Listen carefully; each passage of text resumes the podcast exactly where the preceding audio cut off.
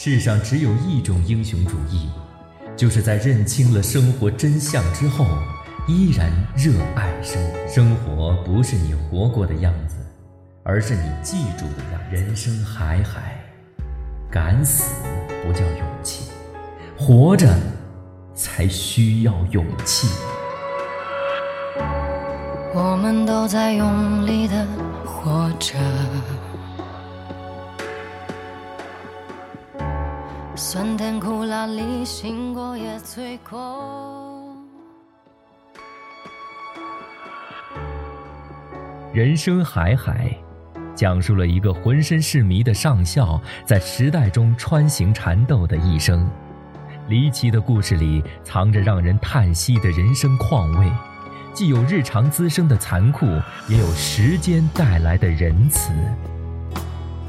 请听长篇小说。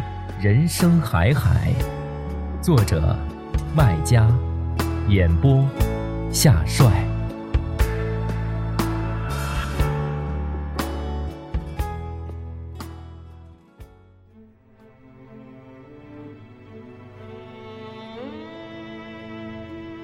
遭到上校的几次强力拒绝，林阿姨终于对上校死心，不再纠缠。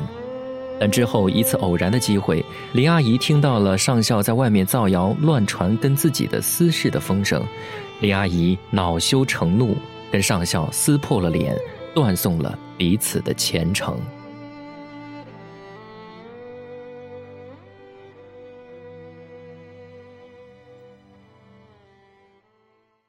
第三十五集。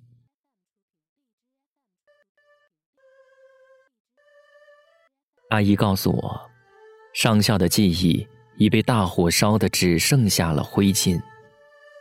说到这里，阿姨又回头去纸箱里翻，很快找出一张画，是一幅素描，画的是一个年轻的志愿军女战士，穿着臃肿的大棉袄，席地坐在一只炮弹箱前，嘴里咬着一杆钢笔，一脸沉思，也是忧郁的神情。我想，这应该就是阿姨，就问她：“阿姨，这是你吧？”她点头，然后捧起画，茫然的看着，过好久，才悠悠的说：“他已经不会撒谎了，他心底一定深深的刻着我。是的，他一定很爱你。”我更相信是恨。阿姨的右手食指轻轻的落在笔梢上，像要把它拔出来，一边苦笑着说：“这支笔给他写过求爱的信，但也把他给害了。”我安慰他：“他会理解你的，是他没有向你说明情况吗？”他理解不了，永远。但我相信，如果不是鬼子给他留下了那些脏东西，他一定会娶你的。世上没有如果，只有后果。你知道那些脏东西吗？嗯，我听说过一些。听说了什么？呃，据说上面是一个女汉奸的名字。我没有如实说，我不想提老保长说的那句脏话，难以启唇。而且从字数上看，老保长说的是七个字，实际上是八个字，有出入。我觉得这挺好的，别让我知道真相，给我心爱的上校留个秘密。是的。有个十恶不赦的女汉奸的名字。我在部队上经常接受政治教育，早知道这个大汉奸，所以当听到你家乡传来的消息后，我再想起他曾经对我说过的那些话，突然明白他当初为什么不肯娶我，宁愿开除军籍也不肯。这情况他怎么娶我，怎么娶。包括后来，他为什么要那样的害小瞎子？因为这是要他命的东西，他不能让任何人知道。他宁可一辈子做光棍儿，宁可犯罪，宁可死，也要守住这秘密，这耻辱。可有人却要当众扒下他的裤子，他能不疯吗？他是活活被逼疯的。啊，那首先是我害的。他悠悠的说着。把我的记忆和伤感一一唤醒，点着。往事今情历历在目，如鲠在喉。我受不了，把画放回纸箱，顺势坐回原地，捂住脸，哽咽起来。他上前轻抚了一下我的头发，慢慢走开去，坐回凳子上，然后木木的说：“是我害了他，是我害了他呀。”一句话反复说，似乎是被点穴定格了。在我以为他还要继续反复的时候，他突然略微提高声音，明显加上了情绪，加快语速，利落的说：“首先是他害了我，那个王八蛋。”谁？我抬头问，发现他正昂起头冲着我。他。那个向我报信的家伙，那个在澡堂门前碰见我的主任，内科主任。他咬牙切齿的说，说着声音又低下去，仿佛怕隔壁的老头子听见似的。他看我一眼，接着说：“其实事发半年之后，当时我还在部队。”这家伙当上副院长之后，我就怀疑自己被他当枪使了。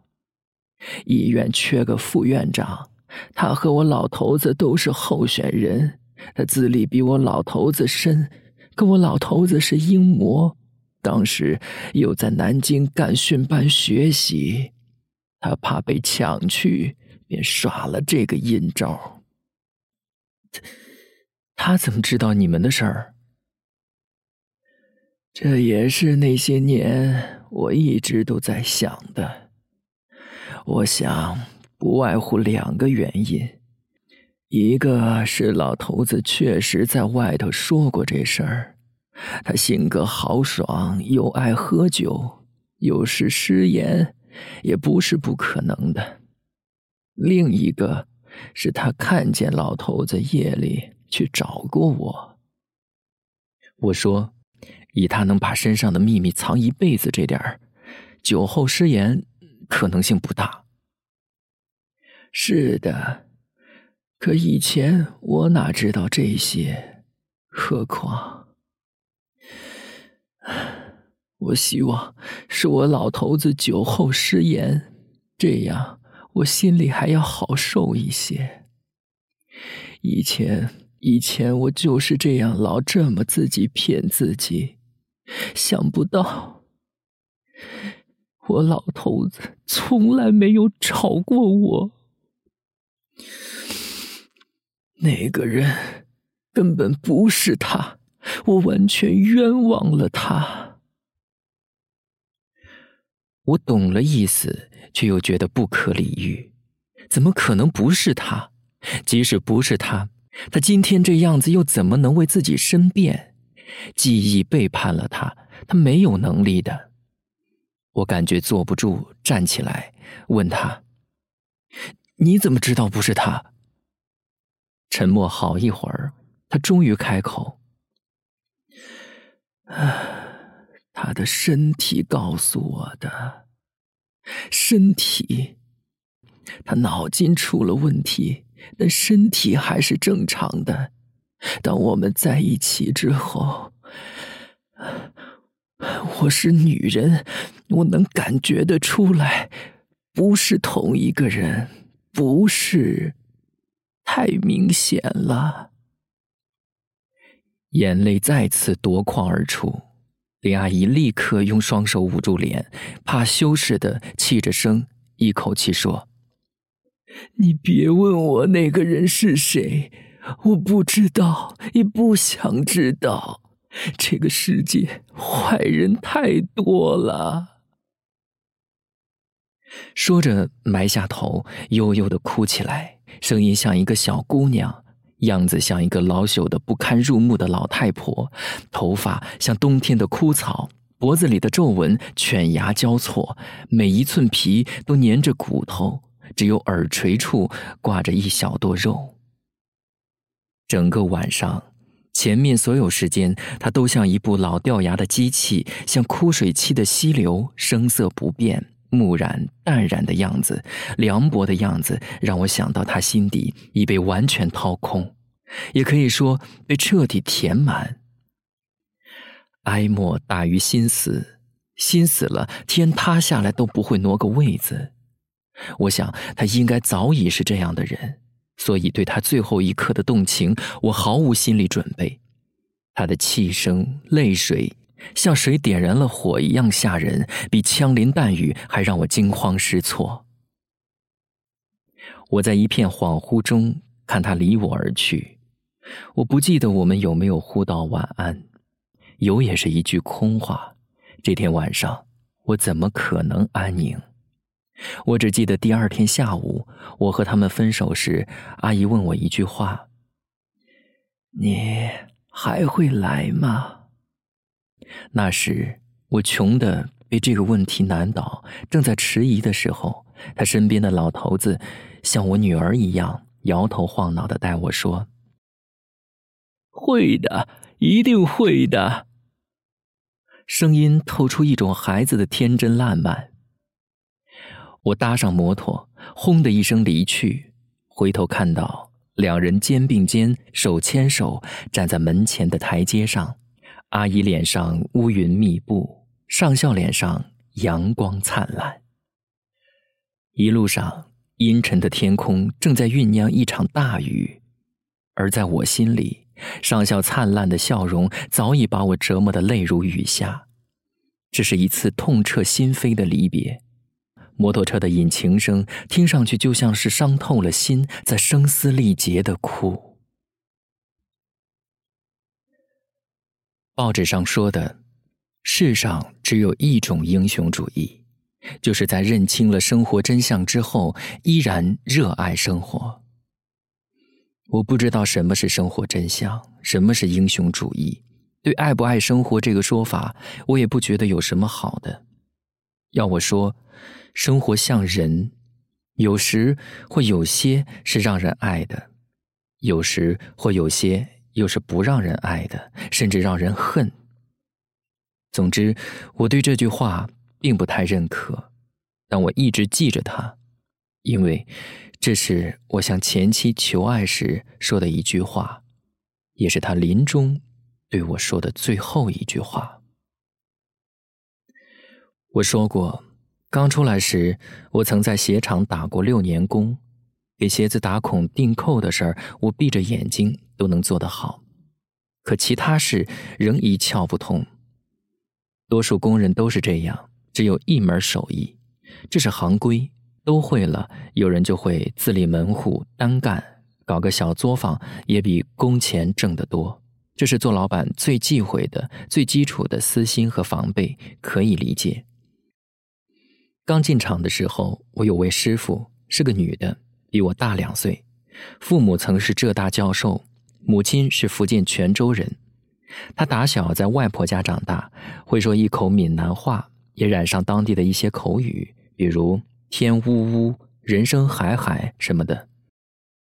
我们每天工作十二个小时，一个月下来，我十个手指头被齿状的鞋扣咬得血淋淋。当牛做马的生活，让我对生活只有恨，没有爱。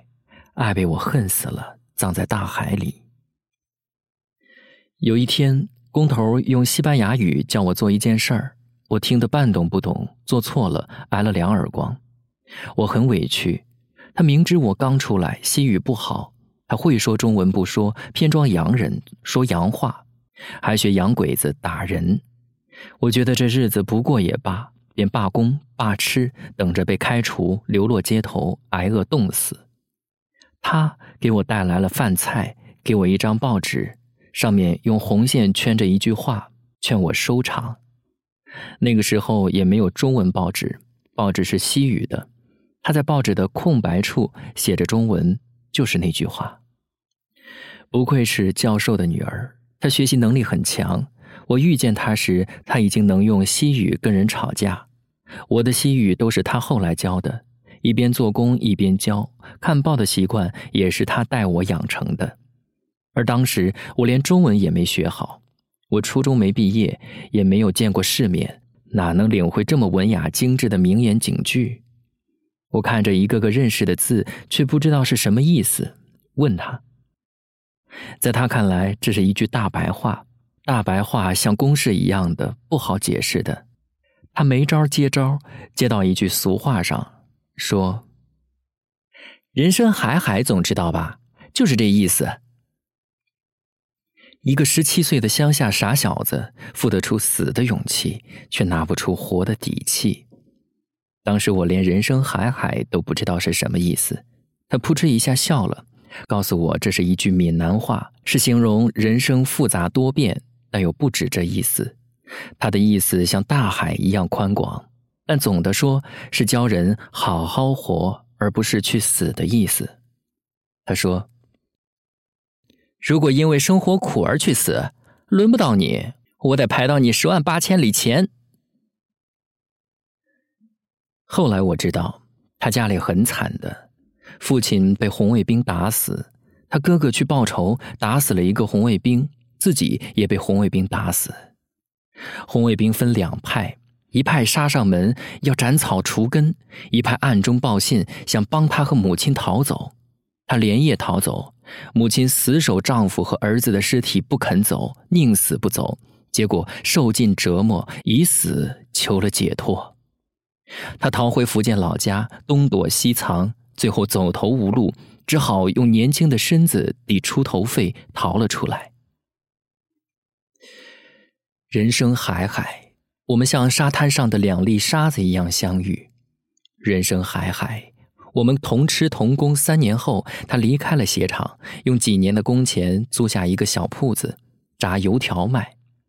这是一次鼓足勇气的冒险，因为当地华人不多，愿意花钱的华人更少。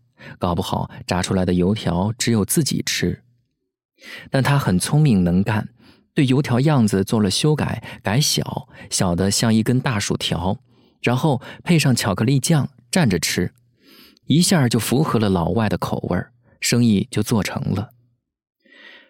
铺子就开在鞋厂附近，我们回宿舍必经的一条小街上。我眼看他的生意越做越好，心里替他高兴。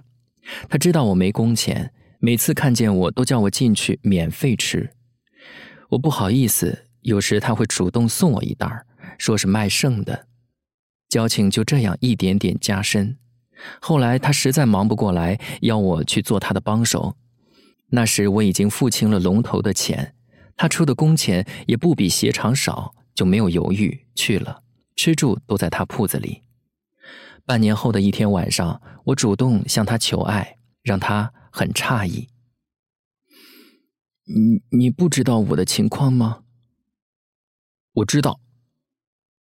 所谓情况，就是他和龙头的关系。龙头一年来这里三四次，来了就把他带走。厂里人都知道他是龙头的小鸟，这是过去造成的。我觉得他现在应该改变这个情况。当时我就是这么说的，你要改变这个情况。他说：“你不怕人笑话你吗？”我说：“我死都不怕，怎么怕人笑话？”他说：“不，这对你不公平。”我说：“难道龙头对你公平吗？”他说：“我会改变这个情况，但不是在这里，更不是和你。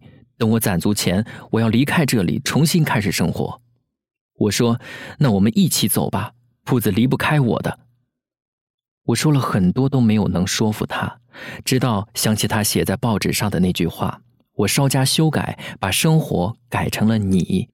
对他说后，他才流着泪对我说：“我以后会一辈子对你好的。你以前就对我好了，以后会更好更好。真的，我前妻人很好，就是命苦。我们结婚才七个月，她不幸就走了。那时我们已经搬到马德里，同样的铺子在这里犯上水土不服的毛病，生意惨淡。为了节约成本。我们不买城里的面粉，到百十公里外的农场直接批量进货。后来又心疼租车钱，我前妻卖掉了她从父亲遗体上摘下的金戒指，买了一辆破货车。这车真是太破了，连刹车都不灵光。不灵就不灵吧，我们开慢一点就好了。反正生意清淡，我们有的是时间。为了开办这个新铺子，他花光了所有的积蓄和才干。我们老铺子生意好好的，干嘛要路远迢迢的迁到这儿来？不就是为了给我一个男人的面子？这里没有人知道他的过去，他是干净的，我是体面的。没想到，我的面子，要他付出了生命的代价。